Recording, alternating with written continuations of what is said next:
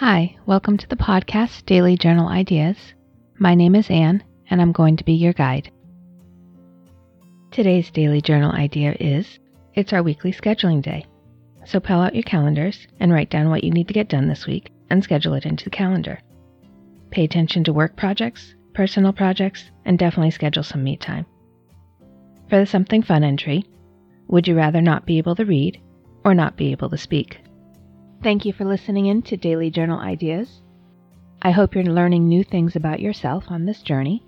Please hit the subscribe button on your favorite podcast app. And don't forget to leave a review on the iTunes website.